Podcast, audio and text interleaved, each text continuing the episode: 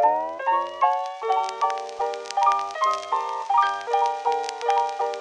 Manifesto Podcast'in 20. bölümüyle ben Alper Çelik. Yine karşınızdayım. Bu arada Alper Çelik tam bir fabrika ismi gibi değil mi? Alper Çelik. Bu arada Alper Çelik diye gerçekten fabrika var. Çelik üretiyorlar sanırım. Haybe'ye sponsor almışım gibi bir şey oluyor yani. Belki bana gerçekten sponsor olmak isterler. Çok güzel olur. Alper Çelik'in sponsor olduğu Manifesto Podcast devam edecek. Hatta Variyete'ye de sponsor olsunlar. Alper Çelik'in sponsor olduğu Variyete devam edecek. Sanki ben sponsor olmuşum gibi olur.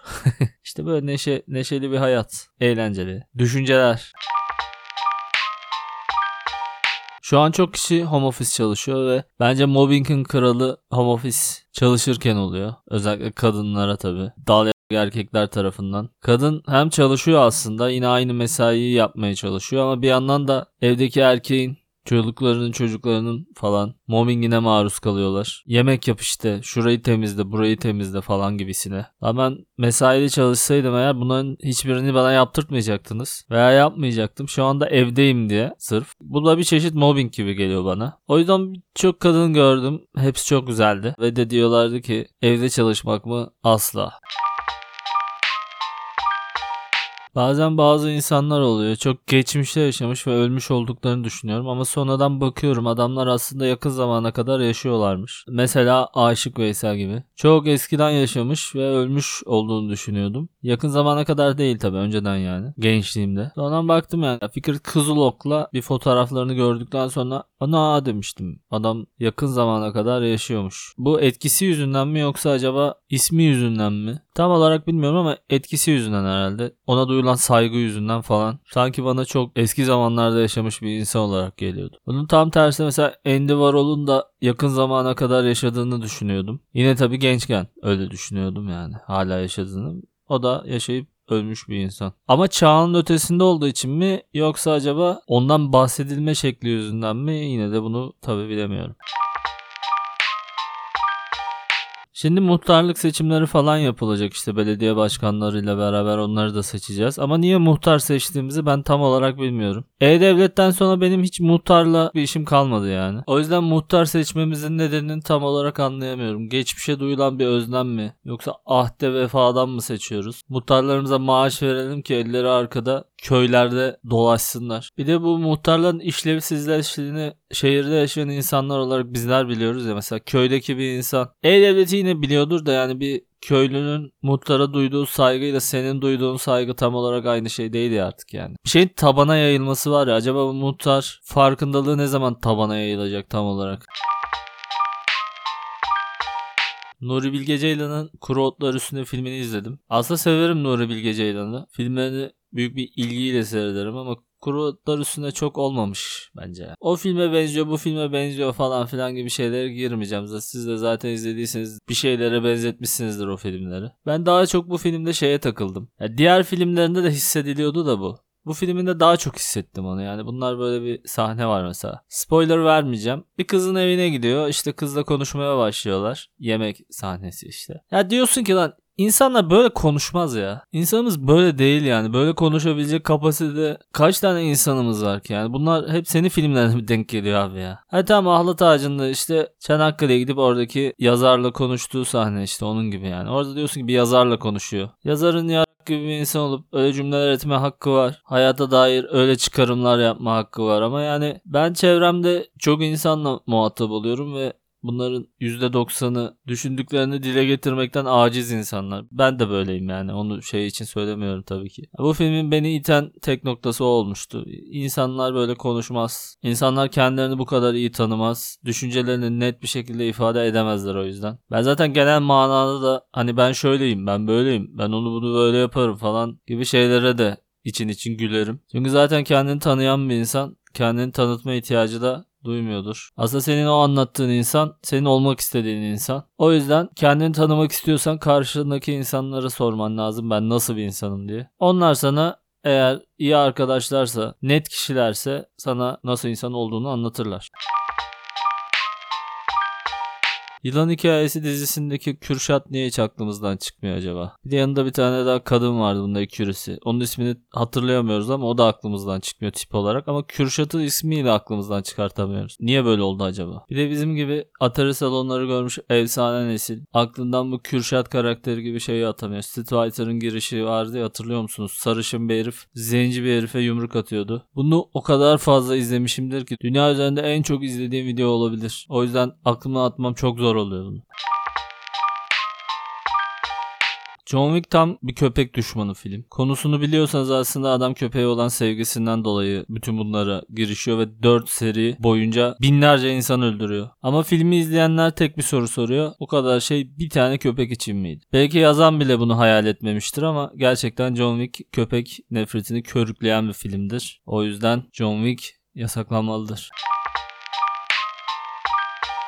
Uzun eşek oynanmaya devam ediliyor mu ya? Lisede falan oynardık biz ortaokulda da oynardık. Ve mantıklı düşününce çok saçma bir şey olmasına rağmen hala büyük bir sevgiyle büyük bir hürmetle anıyorum uzun eşek oyunlarımı. Şimdi olsa oynarım yani hiç. Aslında yani bütün erkeklerin buna teşhin olduğunu biliyorum. Yani toplam 7 arkadaş ne bileyim Nuri, Ömür, ben işte Mesut, İlker, Kemal falan toplandık. Hadi uzun eşek oynayalım desem hepsinin bunu yürekten isteyeceğini biliyorum ama oynayabilecek bir tane bile insan bulmam. Tabii ki yeteri kadar içene kadar. Yeteri kadar içtikten sonra sanırım oynarız ama konjektürel olarak kendimize yakıştıramayız gibi geliyor bana sadece bunu. Ve insan yaş aldıkça da işte belini, sırtını, bacak kaslarını falan filan düşünmeye de başlıyor. Ekstrası da var yani. O yüzden bedeninle savaşmaman gerektiğini biliyorsun. Bedenine karşı risk almaman gerektiğini biliyorsun. Sanırım şu anda uzun eşek oynamamamızın tek bir sebebi olabilir. O da bu. Genç arkadaşları bu konuda ile ilgili söyleyebileceğim tek bir şey var. Ya fırsatınız varken uzun eşek oynayın. Çünkü zaman geçtikçe artık oynayamayacaksınız ve bunu büyük bir özlemle hatırlayacaksınız. Uzun eşek kadınların asla anlayamayacağı, fikren de kabul edilemeyecek bir şey olmasına rağmen özlemi ölüm döşeğine kadar gidebilecek bir his oyunudur. Uzun eşeği hasretle anıyorum. Bana kattıkların, yaşattıkların için sana çok teşekkür ederim uzun eşek. Arctic Monkeys İstanbul'a bir konsere geliyor işte. Sonra konser çıkışı Beyoğlu'nda gezerlerken bir bakkalın önünde duruyorlar işte bira içiyorlar falan. Sonra bakkal içeriden sinirle çıkıyor işte. Bunlar bira şişelerini de bunun herhalde bir şeylerin üzerine koymuşlar. Onları alıp çöpe atıyor falan. Küfür ediyor sizin falan diye işte. Son diyorlar ki abi sen ne yapıyorsun? Bu dünyaca ünlü bir grup. Adam da diyor ki bakkalda fark etmez. ben Beyoğlu'nda bir bakkalım koyayım diyor yani. Benim için başka bir şey önemli değil diyor. Ben işletmemin devamlılığını sağlamak üzere kurulu bir hayatım var. Ve diyor buradaki düzeni kimseye bozdurmam. Bu dünyanın en aklı fark etmezi. Fark etmez kelimesini bir çocuğa açıklamak için mesela bu olay anlatılabilir. Fark etmez. Benim bakkalımın önünde kimseye bira içirtmem. Sen mükemmel bir bakkalsın abi. Sony firması yüzünden benim ilk sınıf kini tohumlarımın ekildiğini biliyor musunuz? Hatırlarsınız böyle 90'larda çocuk olmuşlar bunu çok yakinen bilirler. Bilmeyenler de araştırsın böyle Sony'nin efsane bir Walkman vardı. Yani kaset çaları. Bu böyle işte bizim çocukluğumuzda orta direğin bir üstü insanlarda bulunurdu, çocuklarda bulunurdu. Ve bunu aslında bir hava atma aracı olarak kullandıkları için sınıf kini dediğim şey oluştu bende. Çünkü şöyle bir menfum oldu. Sony kaset çaları Walkman'i olanlar dal olacaktır. Malı mülküyle hava atmayı severler. Diğer insanları kendilerinden aşağı görürler gibi gibi şeyler çıkarımlar yapmıştım çocuk kafamla o zaman. Bununla ilgili de bir tane anım var. Ben çocukken Ali Avaz diye bir tane adam vardı. Ve çok leş şarkılar söylerdi. Seksist, bayağı cinsiyetçi. İnanılmaz. Tabi o zaman çocuğuz yani bakıyoruz her şeye falan. İsmail diye böyle bir tane arkadaşım vardı hiç unutmuyorum. Bana dedi ki bende dedi inanılmaz komik kasetler var dedi. Bunları dedi al dinle işte. Aldım böyle bir sürü kaset. Ali Avaz kasetleri. Yolda yürürken de bizim İngilizce öğretmenin bir tane kızı vardı. Beni gördü dedi ki o kasetler ne falan ilgisini çekti. Onu da işte Sony Walkman'inden vardı tam da yanında. Ben işte yine çocuk kafamla onu tanınabilecek bir şey olarak görüyordum yani. Dedim ki ya yok falan. Hep gülmeyi gizlemek diye bir şey vardı zaten bizim o zamanlarda. İşte leman yakalırsın saklarsın. Leman alırsın saklarsın falan. Hep öyleydi yani. Onlara da daha dinlememiştim ama sonra da sevmedim zaten. Neyse o sorun değil. Konu değil o yani. Dedi ki ver de dinleyeyim. Yok mok falan dedim. İşte bir şey olur. Arkadaşımla ödünç aldım falan gibi şeyler söyledim. Ya bir şey olmaz. Sonra onu aldı. İşte kaset çalarına koydu ve biraz dinledi böyle 10 saniye kadar. Stüdyomuzda Doğu yöremizden dağı taşı aşarak gelen çok ünlü bir ozanımız var. Biz isminizi biliyoruz ama dinleyicilerimiz de sizi tanısınlar. İsminizi söyler misiniz? İlki Ali, ikincisi Avaz. Yani Ali Avaz. Ne dedin ne dedin? Ben miyim cadı ha? Söyle bakayım. Söyle. cadı, cadı şey, şey cadı, ya cadı ya. Ben miyim o cadı? Yok karıcığım sen cadı olur musun? Sen benim meleğimsin meleğim. Sonra yüzünü acayip buruşturarak çıkartıp bana böyle fırlattı bu ne be falan diye. Sonra gerçekten inan eve gittim ben de dinledim. Ben de yani dedim ki lan bu ne böyle çok kötüymüş hiç komik de değil falan. Sonra geri götürdüm onları. Ama 7-8 sene oturdum orada e, o muhitte. Kız da yani. Beni ömür billah ondan sonra o kaset de hatırladı yani. Çünkü neden yıllar sonra işte konuştuk falan bunu. Yani yıllar sonra arkadaş olduk onunla. Ve onun da aklında o an kalmıştı yani. Aslında yine dediğim yere geliyorum. Yani benim sınıf kinim alt sınıf ve üst sınıftan nefret etmek üzerine kurulu olduğu için o da beni bir alt sınıf olarak gördüğü için doğal olarak benden nefret etmiş. Empati yapabilmiştim ve onu haklı görmüştüm. Bu arada yani sınıflarımız daha sonradan eşitlenince onun babasının durumu bozulduktan sonra sınıflarımız eşitlendi ve öyle arkadaş olmuştuk. Bir de böyle Discman'ler vardı ama onların teknolojisi çok hızlı geçti yani daha ona sinir olamadan bir sınıf kini yerleşemeden hemen gelip geçmişti. Çünkü çok hızlı MP3 çalarlar geldi. O da böyle bir hemen ayağa düştü yani. Ona da bir sınıf kini yerleştiremeden sahip olunca dedim ki yani bu bizim sınıfa da gelen bir şey. Çok acıklı bir MP3 çalar hikayem vardı hatırlarsınız belki variyeteden. Kaçıncı bölüm olduğunu hatırlamıyorum ama askerlik ve Fast and Furious Tokyo Drift hikayesi. Bazen ara ara hatırlatıyorsunuz o şarkıyı duyunca beni hatırlayıp. Neyse onu da dinleyin işte gidip bulup neredeyse. Aynı bu uzun eşek gibi bir yerden sonra artık halı saha maçı yapmayı da bırakıyorsun. Ama yine de hürmetle hatırlıyorum o zamanları. Yaşım o kadar fazla değil ama risk almak istemiyorum artık gerçekten. Ama şey hissi güzeldi. Mesela iş yerinde çalışırken akşam halı sahaya gideceğini bilmek bir de direkt işten falan yani böyle. Yanında çantanı getirmişsin. Halı saha kramponların. Eşortman altın veya şortun o bu falan. O kadar iyi hissedersin ki kendini. Zevkle çalışırsın yani. Çünkü akşam halı saha maçın olduğunu bilirsin. Yani iyi oynaman kötü oynaman hiç fark etmez. O his güzeldir tamam mı? Bunu yalnızca erkekler anlayacak bu arada. Hatta bu futbol cehaleti arttıkça bu işten aldığın zevk de büyür. Mesela o yanına aldığın çantada alt üst takım forman varsa mesela. Bu adamlar halı sahaların cahilleridir. Ya bir takımın fark etmez hangi takım olduğu. Short, forma ve çorabına sahip olan insanlar. Ya genelde futbol oynamayı da bilmezler. Ama onların halı sahadan aldığı senin halı sahadan aldığının kat ve kat üzerinde olur genelde zevk olarak. Neyse kadınlar nasıl zamanlarda böyle hissediyor? Empati yapabilen kadınlardan da bekliyorum açıkçası. Biz de şu olduğu zaman akşam bu olduğu zaman kendimizi mükemmel hissediyoruz. Yarınlarda besmeyaz. Postit'i kim icat etti bilmiyorum ama bence lakap takmayı çok seven biri icat etmiş olmalı. Çünkü biliyorsunuz Postit'in mantığını. Bir şey yazarsınız bir şeyle ilgili ve onu o şeyin üzerine yapıştırırsınız. Mesela bilgisayarda kaybetmek istemeyeceğiniz bir şifre olabilir bu. Veya buzdolabının üzerine bir not yapıştırırsınız veya işte çamaşır makinesi nasıl çalışacağı o postiti oraya yapıştırırsınız. Ama postitin tam olarak en doğru kullanılma anı bence hani eşek yazıp postite sonra birinin sırtına yapıştırmaktır. Çünkü bence postit tam olarak bunun için icat edilmiş bir şey. Lakap takmak için yani. Postitin mucidi de genelde yani bence insanlar lakap takan bir insandı.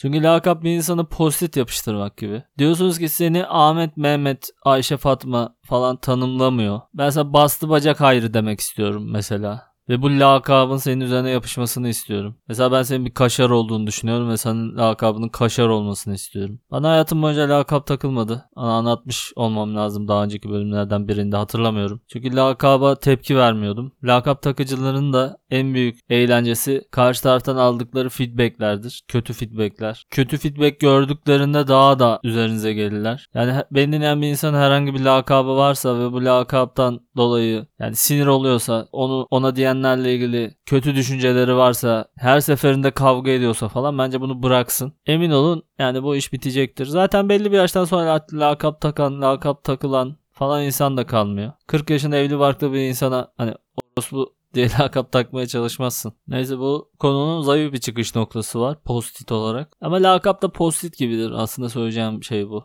yazıp bir insanın üzerine yapıştırırsınız. Ve o postiti o adamın üzerinden ömrü billah çıkmaz. Benim ortaokuldaki lakabım donsuzdu. Çok uzun bir hikayesi var. Anlat derseniz anlatırım ileride.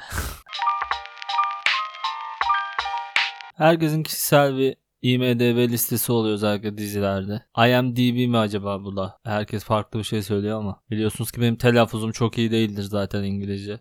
Bu arada bunda açıklık getireyim. İngilizceden anlıyorum birazcık. Yani yanımda konuşulan her şeyi anlıyorum. Konuşuyorum da aslında ama birazcık telaffuz sorunu yaşadığım için konuşmamayı tercih ediyorum gibi bir durum var. Bunu da yine Varyete'de anlatmıştım neden olduğunu. Anadolu liselilerin içerisinde büyüdüğüm için en ufak bir telaffuz hatasında inanılmaz bir taşa maruz kalıyordum ve bu bende bir korkuya yol açtı sanırım şu anda da aşamadığım. Aşmak da istemediğim aslında. Daha doğrusu aşmamayı kafaya takmadığım bir durumdayım şu anda. İngilizce diyorum yani. Konuşamıyorum. Var mı yani? Yok. Ve sonra kenara çekilip dinliyorum. Ha ne diyordum ben? Benim en sevdiğim dizi Sopranos. Gelmiş geçmiş en iyi yani. Bence tabi. Hani IMDb notu 9.9 olan bir dizi 4 dörtlük bir dizi bile gelebilir ileride. Sopranos yine de üstlerde şu anda ama dediğim gibi gelebilir 4 dörtlük. Ama Sopranos'u zaten güzel yapan onun 4 dörtlük olmaması birazcık da ya. Bence gelmiş geçmiş en iyi dizi olabilir yani. Bittiğinde ciddi anlamda çok üzüldüğüm kahrolduğum bir dizi olmuştu. Ve ben sevdiğim şeyler işte böyle Band of Brothers falan da var onu da çok seviyorum. Böyle senede bir iki kere izliyorum tekrardan. Ama Sopranos'u bir daha izleyemedim çünkü unutmayı bekliyorum. Çok uzun bir ara koydum yani. İkinci izlediğimle ilk izlediğim arasında. Ya o kadar 70 yaşına 75 yaşına böyle hafif hafif bunamaya başladığım zamanlarda diyeceğim ki yani Sopranos diye bir dizi vardı ve hakkında hiçbir şey hatırlamıyorum gerçekten. Ve oturup o zaman tekrar izleyeceğim. Büyük bir zevkle yine. Ve bittiğinde yine çok üzüleceğim. Huzur içinde James Gandolfini diyorum. Gandolfini ya da. İyi uykular diliyorum. kere bakkaldan böyle dövme sakızları vardı hatırlıyor musunuz? Onlardan bir kutu çalmıştık arkadaşlarla. Pay ettik işte. Kişi başı bayağı bir şey düşüyordu yani. Eve gittim ve yani böyle sakız çiğniyorum. Sürekli ağzımda sakız var. Ya ben şimdi oğlum böyle hafif bir yerlense bile ondan haberim oluyor evde. Yani ben bakkalı soymuşum, sakız çalmışım, eve gelmişim, sakız çiğniyorum sürekli. Evde bir Allah'ın kulu bana sen ne yapıyorsun demiyor. Bir de bu dövmeli sakızlardı yani onlardan da hatırlar mısınız bilmiyorum. Şimdi var mı onu da bilmiyorum. Her tarafımda dövme var böyle yani. Her tarafıma dövme yapıştırmışım falan filan. O zaman teyzemin oğlu işte geldi böyle dedi ki dövmelere baktı. Ama her yanımda dövme var yani. Kollarım full dövme, bacaklarım dö- yanağım, alnım falan. Kimse bana ne yapıyorsun oğlum sen? Nereden buluyorsun bunları bile demiyor yani. 90'larda çocuk olmuşların böyle kimsenin sikine takmaması inanılmazdı ya. İnanılmaz yani. Bizim ebeveynlerimiz hep kendiyle alakalıdılar yani. Neyse. Sana bana demişti ki sen Yakuza mısın oğlum demişti. Hayatımda dövme var.